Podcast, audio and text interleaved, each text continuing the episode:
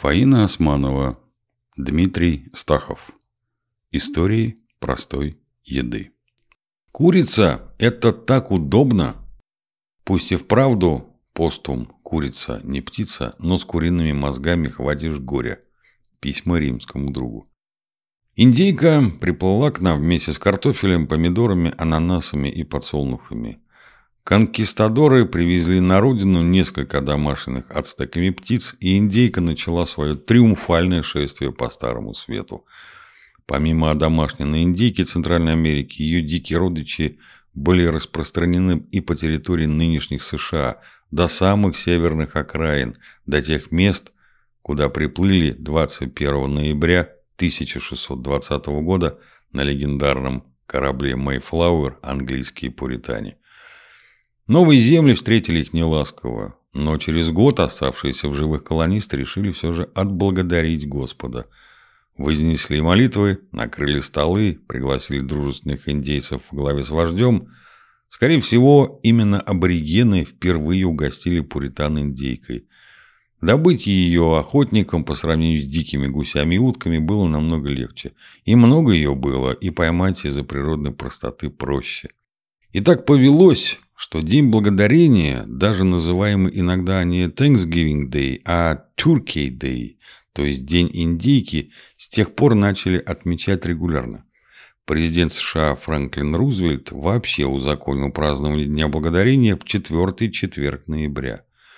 А один из отцов-основателей, Бенджамин Франклин, отмечал, что существует некая несправедливость в выборе символом в Соединенных Штатах белоголового орла. Для этого больше подошла бы респектабельная индейка, которая к тому же является истинной американкой. Индейку на День Благодарения обычно готовят, несмотря на многочисленные вариации, по одному основному классическому рецепту.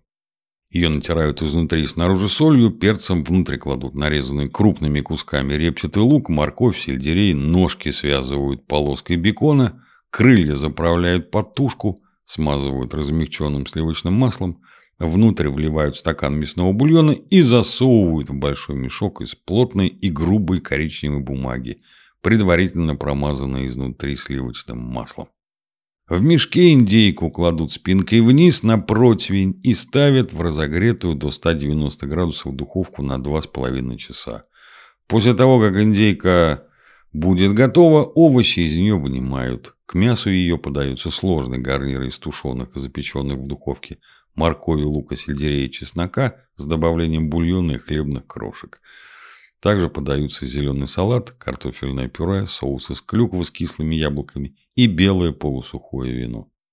Но почему Туркий? Турция-то тут при чем? Неужели был прав Александр Дюма, утверждавший в своем большом кулинарном словаре, что индейка вовсе не приплыла из Америки, а попала в Европу из Индии транзитом как раз через Турцию задолго до открытия Нового Света? Дюма ошибался. За индейку он принял цесарку, другого представителя отряда куриных, действительно происходящего из Индии, только попавшего в Европу из пограничных между Тунисом и Алжиром районов Северной Африки. Дело в том, что еще за 100 лет до плавания Мейфлауэра цесарок подавали к столу французских королей под названием «индийская курица». Но, оказавшись в Англии, она стала называться «турецкой птицей». Таким образом, англичане почти на 300 лет раньше Дюма впали в ту же ошибку.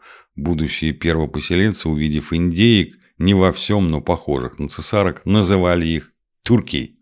Несмотря на свою ошибку, гордый Дюма упорствовал в заблуждениях. Настолько, что отвергал и ставшее традиционным приготовление индейки, когда ее фаршируют столь любимыми во Франции каштанами, и утверждал, что у индейки настоящий гурман будет есть лишь архиерейский нос, то есть нежное мясо, срезаемое по обе стороны от гуски, а все остальное отдавай прислуге. Таким вот неэкономным, расточительным был творец трех мушкетеров. В конечном счете все встало на свои места, и сейчас индейки становятся за счет специально сбалансированного питания значительно крупнее своих диких предков – более 10 килограммов.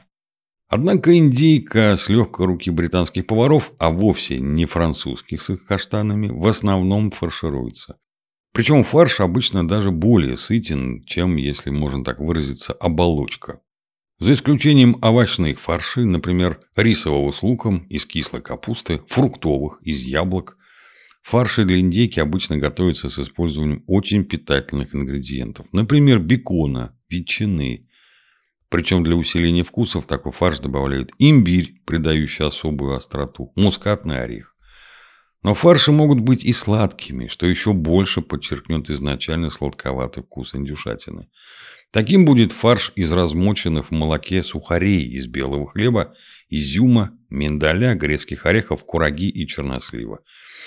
Добавив в такую смесь 2-3 сырых яйца, соль и немного сахара, можно быть уверенным в великолепном результате. Итак, за примерно 550 лет индейка и расплодилась, и распространилась. Во многих странах, Франции, Испании, она стала почти неотъемлемой частью национальной кухни. Кстати, во Франции популярность индейки во многом способствовали и иезуиты, увидевшие в разведении этих птиц немалую выгоду. Нельзя сказать, что иезуиты монополизировали индюшачий рынок, но начиная с XVII века их доля в этом бизнесе была высока. И поэтому и сейчас индейку вполне могут называть иезуитом, и никто не удивится, если ему предложат хороший кусочек иезуита. Более того, индейку, например, в Израиле используют для имитации тех продуктов, на которые распространяется система религиозных запретов. Из белого мяса индюшачьих грудок готовят великолепную буженину, которую только настоящий знаток отличит от буженины аутентичной, запрещенной кашрутом. Вот только в России индейка только-только начинает свое подлинное распространение, и все еще остается по сравнению с курицей значительно более дорогой. Если зайти в обычный продуктовый магазин, то там может и не оказаться индейки. Как и других представителей класса оперенных, теплокровных, яйцекладущих, позвоночных, чьи передние конечности имеют форму крыльев, то есть других птиц. А вот курица есть практически всегда. Прошли те времена, когда курица была только синюшной, тощей, в остатках перьев, с головой, печально поникшим гребешком и навечно полузакрытыми морщинистыми, отдающими в желтизну веками глазками. Такую, с позволения сказать, птицу продавец бросал на весы, заворачивал в грубую коричневую бумагу. Птицу несли домой. Ее судорожно сжатые лапы проваливались сквозь ячейки-авоськи, волочились по пыльной земле. Теперь пришло куриное богатство. Грудки, потроха, ножки, бедра, цельные тушки, курицы, замороженные до крепости камня, куриные полуфабрикаты. Ешь не хочу. А еще курица вошла в политику. Вспомним пресловутые ножки Буша. Из-за них, шире из-за запретов на ввоз американской курятины в Россию, чуть ли не отменяли встречи на высшем уровне, тормозили вступление России в ВТО, откладывали отмену дискриминирующих Россию законов Конгрессом США. Одним словом, теперь важно влияние курицы не только на гастрономию и рацион человеков, но и скрытый за ней приводные ремни большого бизнеса и подлинной политики. А начиналось, правда, 1000 лет тому назад все довольно прозаически. Существует довольно правдоподобная версия, что курица, в отличие от прочих домашних животных и птиц, первоначально вообще не рассматривалась в качестве продовольственного ресурса. В Юго-Восточной Азии, где, как известно, живут самые азартные в мире люди, кур начали разводить еще в каменном веке, примерно тогда же, когда начали возделывать землю. Что же привлекало предков вьетнамцев, корейцев и тайцев в этих вздорных, от природы тощих птицах, дающих в год от силы 4-6 яиц?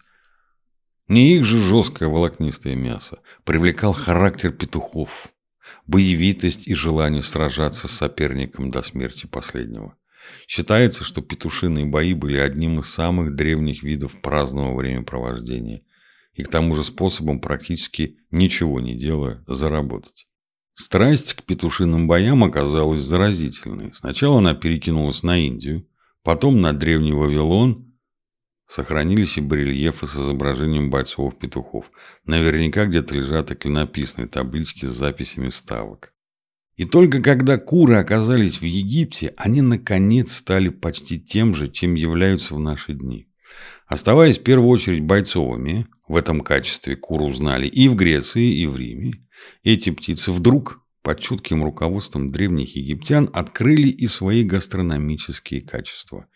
Из-за того, в частности, что дальновидные и умелые египтяне первыми изобрели и внедрили инкубатор. Развивая яйценоскость, еще в древнем мире постепенно пришли и к развитию куриной мышечной массы. По подсчетам специалистов, прогресс был достигнут внушительный и в первую очередь за счет того, что одомашненную птицу не предоставляли самой себе, а сажали на особый рацион, кормили хорошим зерном, держали в специальных птичниках, а бойцовые породы отделили от мясных. Так сформировались современные куриные породы, причем вес кур колеблется от 1,5 до 5 килограммов. То есть, если взять за отправную точку дикого банкивского петуха, прародителя кур наших дней, который весил максимум около килограмма, то его потомки, например, выведенные в Индии Брама и в Китае Кохинхин, могут весить почти 5.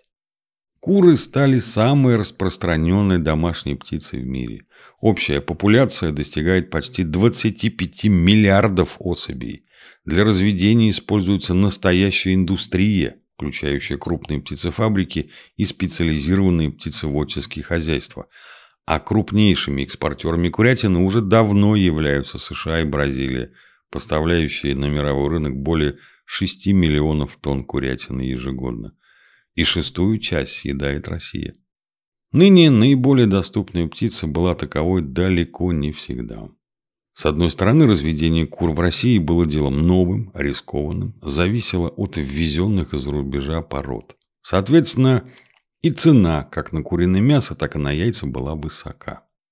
С другой, основная масса кур принадлежала крестьянским хозяйствам. Птица была беспородная и содержалась в самых примитивных условиях.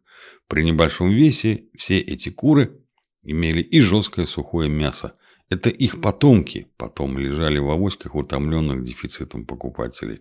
В настоящее же время в России разводится почти 100 куриных пород, а отечественные производители находятся в состоянии перманентной торговой войны с мировыми производителями.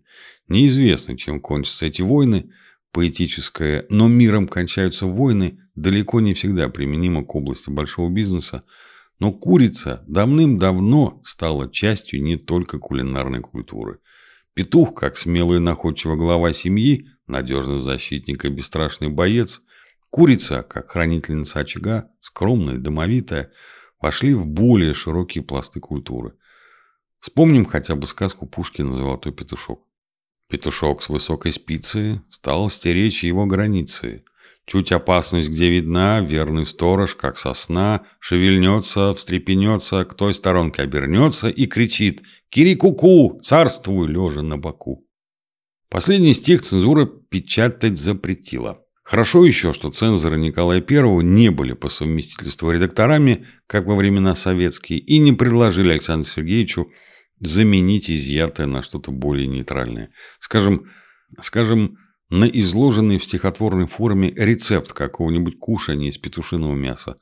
Пушкину, можно сказать, повезло.